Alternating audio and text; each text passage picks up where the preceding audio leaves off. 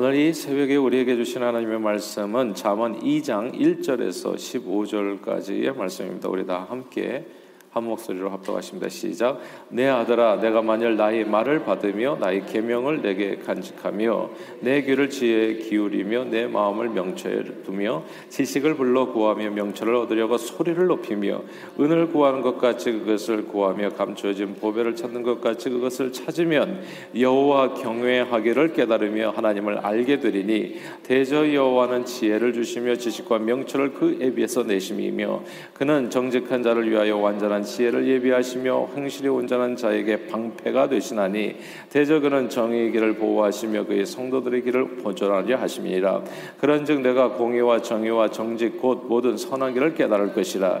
곧 지혜가 내 마음에 들어가며 지식이 내 영혼을 즐겁게 할 것이요. 근신이 너를 지키며 명철이 너를 보호하여 악한 자의 길과 폐역을 말하는 자에게서 건져내리라. 이 무리는 정직한 길을 떠나 어두운 길로 행하며 행악하게를 기뻐하며 악인의 폐역을 을 즐거워하나니 그 길은 구부러지고 그 행위는 폐역하니라.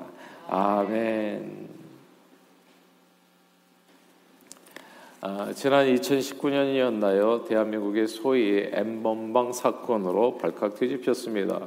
익명성을 보장하는 메신저 앱을 이용해서 이제 끔찍한 성 착취물들을 갖다 유통했는데 확인된 피해자 수만 1,154명.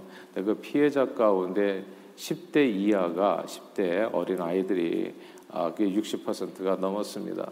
이런 수확한 방을 이용한 사람이 적게는 1만 명에서 최대 30만 명에 이른다 했지요. 이제 이 충격이 이제 엄청났었던 겁니다. 그것이 뭐 아, 대략적으로 그 일이 마무리된 게 지난해 12월이에요. 그러니까 2018년서부터 시작해가지고 2019년에 이제 사회화가 되고 공론화가 되고 그리고 2020년까지 왜냐하면 익명성이기 때문에 이 범인을 찾기가 아, 생각보다 쉽지 않았었던 겁니다. 아, 이제 그렇게 해서 2020년 아, 작년 12월 중에 이제 이 일이 얼추 이렇게 정리가 되었는데 그래서 그 충격이 막 이제 가실까 싶었는데 가시기도 전에 올해 1월 2020년 작년 12월에 그 일이 이제 끝나자마자 올해 1월에 동물판 엠번방이 또 세상을 놀라게 했습니다. 끔찍한 동물 학대 영상을 단체 대화방에서 공유하는 사건이 벌어진 겁니다. 그러니까 사람이 악하면 뭐 끝이 없어요. 이 참여자 중에는 중고등학교 학생 등 10대 미성년자들이 있는 것으로 밝혀져서 이제 더욱 충격을 주었지요. 이 평소 매우 착하게 보이는 사람들도 익명성이 그러니까 아무도 나를 모른다 뭐 이렇게 익명성이 보장되는 공간에서는 뜻밖의 행동을 보이는 경우가 많습니다. 주변에 다른 사람들이 눈이 없을 때 사람들은 대체로 주변에 사람들이 나를 본다고 생각할 때는 아, 사람들은 대체로 행동을 좀 조심하죠. 사람들이 있고 하면은 이제 이렇게 이제 아주 이렇게 과격한 행동을 하기는 되게 어렵죠. 또 누군가 또 신고하면 또 경찰에 잡혀가기도 하고 아, 그렇게 되기 때문인데 그러나 아무도 나를 알아볼 수 없는 그런 공간 그런 그런 곳에서는 이 멀쩡한 사람이 변합니다. 온갖 더럽고 추한 일을 행하기도 하지요. 열 길 물속은 알아도 한치 사람 속은 알 수 없다고 겉보기에 아, 평소에 매우 선하게 보이는 사람이 때때로 이제 익명성이 보장된 공간에서는 완전히 다른 행태를 보일 수 있습니다. 아무도 보지 않는다고 했을 때는 이 사람이 정말 때로는 진짜 괴물이 되는 거예요. 오랫동안 범인을 잡지 못했었죠. 열 번이나 연쇄 살인이 벌어졌는데도 불구하고 그 범인을 못 잡았습니다. 왜 못 잡았을까요, 여러분? 화성 연쇄 살인범 이야기입니다. 근데 이 화성 연쇄 살인범도 알고 보니까 같은 동네에 살던 아주 착한 이웃이었던 거예요. 그 사람이 그럴 리가 꿈에도 생각을 못했던 겁니다. 근데 그가 그 놈이었어요. 알고 보니까. 그러니까 진짜 열길 물속 하나라도 한 채 사람 속은 없다고 알 수가 없다고 그냥 겉으로 볼 때는 너무나 멀쩡하고 착한 동네 사람들은 그 살인범을 어릴 때부터 싸움 한 번 하지 않은 맘씨 좋고 착하고 싹싹한 사람으로 기억하고 있는 거예요. 아무도 그가 범인이라고는 생각할 수가 없었던 겁니다. 사람들은 이렇게 얘기해. 우리 남편 착해요. 원래 그 사람이 착한 사람이. 제발 그런 얘기 하지 마. 사람은 착한 사람이 없어요. 예, 착할 때가 착한 착한 척할 때가 있을 뿐이죠. 예. 사람들은 근데 자꾸 믿고 싶어해요. 아, 그 사람이 원래 착한 사람인데 왜 그랬는지 모르겠다고. 착한 사람이 있다고 믿고 싶어 하지만 성경 말씀을 믿으십시오. 사람 얘기를 믿지 말고 로마서 3장 10절 이하에 이렇게 되어 있어요. 기록된 바 의인은 없나니 놀랍지 않습니까, 여러분? 한 명도 없다고. 성경 기록이에요. 의인은 없나니 하나도 없으며 깨닫는 자도 없고 하나님을 찾는 자도 없고 다 치우쳐서 함께 무익하게 되고 선을 행하는 자 없나니 놀라지 마세요. 선을 행하는 자 없나니 한 명도 없다고요. 이게 성경 말씀입니다. 성경은 인간이 때로 선을 행하고자 하는 마음은 가진대요. 마음은 있지만 항상 죄의 법 아래 사로잡혀 오는 것을 보는도다. 죄를 지을 수밖에 없는 존재라고 탄식합니다. 사람은 착한 척 할 때가 있어요. 가끔씩 육교를 지나다가 혹은 아, 과거의 육교였죠. 오늘은 그냥 길거리를 지나가다가 홈레스를 만나게 되면 자기도 모르게 뭐 호주머니에서 1불이나 5불 집어줄 수 있어요. 그 행동 한 번 한 거 가지고 그것도 1년에 한 번, 뭐 10년 만에 한 번. 그러고서 자기는 믿는 거예요. 나는 착한 사람이라고. 나는 착한 사람이라고 믿고 싶어 하지만 항상 그런 하고요. 항상. 항상 착하지 않아요. 정직할 때가 있지만 항상 정직하지 않고 촛불 들고 정의로운 척할 때가 있지만 이해관계 얽히면 언제나 내로남불이 됩니다. 사람은 선하지 않아요. 하루는 젊은 관리가 그래서 이런 에피소드가 있는 거예요. 젊은 관리가 예수님을 찾아와서 묻습니다. 아, 제가 무엇을 하여야 영생을 얻을 수 있을까요? 그러면서 그때 이제 예수님을 뭐라고 부르냐면 이 젊은 관리가 선한 선생님이요라고 부르면서 이 질문을 한 거예요. 그때 예수님께서 그 말을 고쳐줍니다. 어찌하여 나를 선하다 일컫느냐. 그 다음 말씀이 굉장히 중요해요. 하나님 한 분 외에는 선한 이가 없다. 하나님 한 분 외에는 선한 이가 없다. 이 말씀을 꼭 기억할 필요가 있습니다. 세상의 그 누구도 인간이라고 불리는 한에 있어서는 선한 이는 일도 없고 오직 하나님 한 분 외에는 선한 분이 없다. 모든 선은 그래서 이 말은 또 다르게 표현하면 죄 많은 모든 선은 죄 많은 인간으로부터 비롯되는 것이 아니라 오직 하나님으로부터 나온다는 말씀으로 이해할 수 있는 겁니다. 예수님은 사람의 속에 있는 것이 이렇다고 설명했어요. 바리새인 서기관들은 항상 착한 척하면서 살았잖아요. 이 착한 척하면서 사는 사람들 그래서 사람들이 눈을 속이고 다 그래서 저 사람들은 진짜 의롭고 착하고 거룩한 사람들이야. 이렇게 믿는 사람들 앞에서 예수님의 말씀이에요. 사람의 속에 있는 거 내가 얘기해 줄게. 하면서 하신 말씀이 네 안에 있는 건 내가 다 보고 있다 한치 사람 속 알 수 없어 가지고 네가 수없이 많은 사람들을 지금 속이고 익명성 속에서 악, 악하게 살았던 그 모든 건 내가 얘기해 줄게.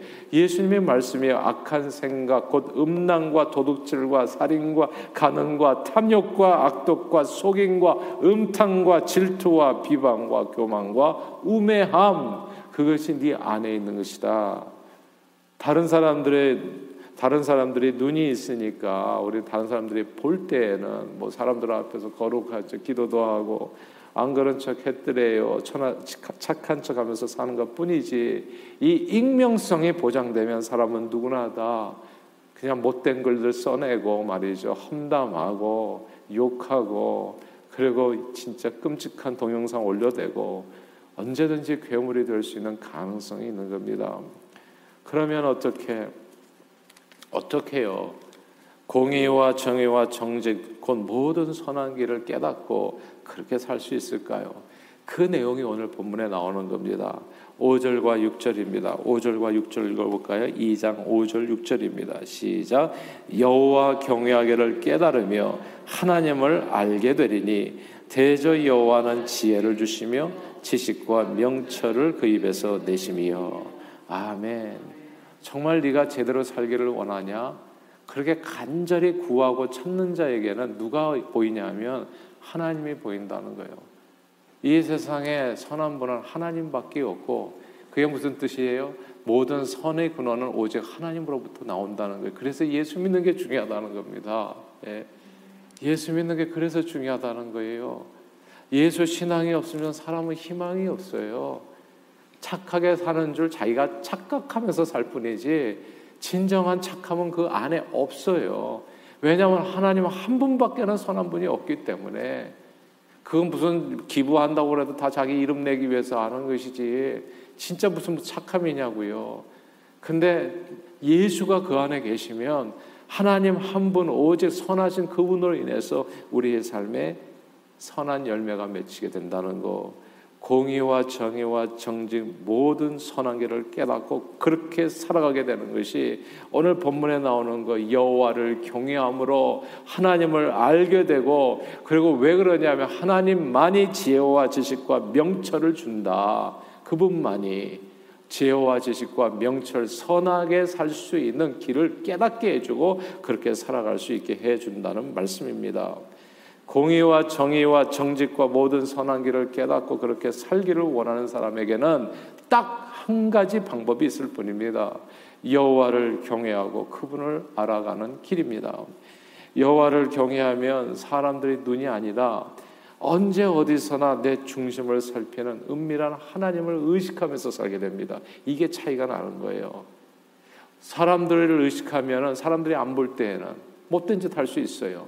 그러나 하나님 앞에서 살아가면 이게 뭐가 달라지냐 하면 사람이 보거나 안 보거나 상관이 없어요. 나는 항상 주님 앞에서 은밀히 보이시는 하나님 앞에서 살게 되기 때문에 정말 사람들 앞에서는 착한 척하고 엠번방에서는 괴물이 되는 그런 이중적인 삶을 하나님 앞에서는 살 수가 없습니다. 늘 우리 일거수일투족 우리 속마음까지도 감찰하시는 하나님을 경외하는 마음으로 살게 되면 한때는 촛불 들고 온갖 정의로운 책하다가 자기가 비슷한 입장에 처하면 온갖 변명으로 상대를 공격하는 일은 절대 할 수가 없어요. 하나님 앞에서 살아간다면 이랬다 저랬다 왔다 갔다 못한다고요. 하고요. 그래서 여호와를 경외하는 것이 지식의 근본이요, 지혜의 근본이요, 선한 삶을 살아갈 수 있는 어쩌면 진짜 유일한 길인 겁니다.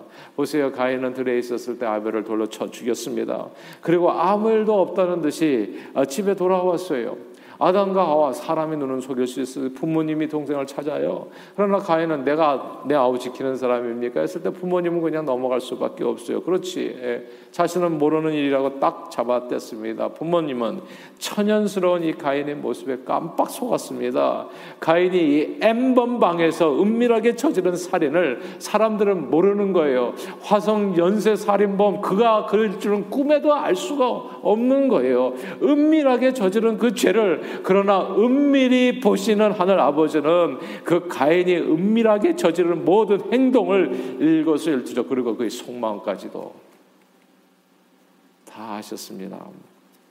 하나님 앞에서 가인의 죄는 낱낱이 다 드러났어요. 성경은 언제나 은밀히 보시는 하나님께서 갚으신다고 했습니다. 그리고 그 은밀히 보시는 하나님 앞에서 사는 삶, 하나님을 경외하는 삶이 오늘 본문에 그게 지혜로운 삶이라 얘기해요. 왜냐하면 하나님이 갚으시니까 사람 눈 속였다고 기뻐할 게 아니에요. 끝은 멸망에 반드시 아기는 바람에 나는 겨와 같도다. 반드시 망하리로다. 그거거든요. 그러니까 이 하나님을 경외하는 거 예수 신앙이 얼마나 소중하냐고요.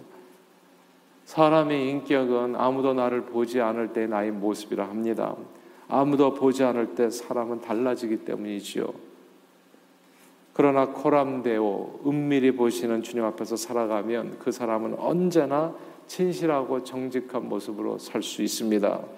예수 믿고 성령 충만하면 내 자신이 선한 것이 아니라 그분 외에 선한 이가 없는 그 하나님의 은혜로 우리의 삶의 선한 열매들이 맺어지게 됩니다.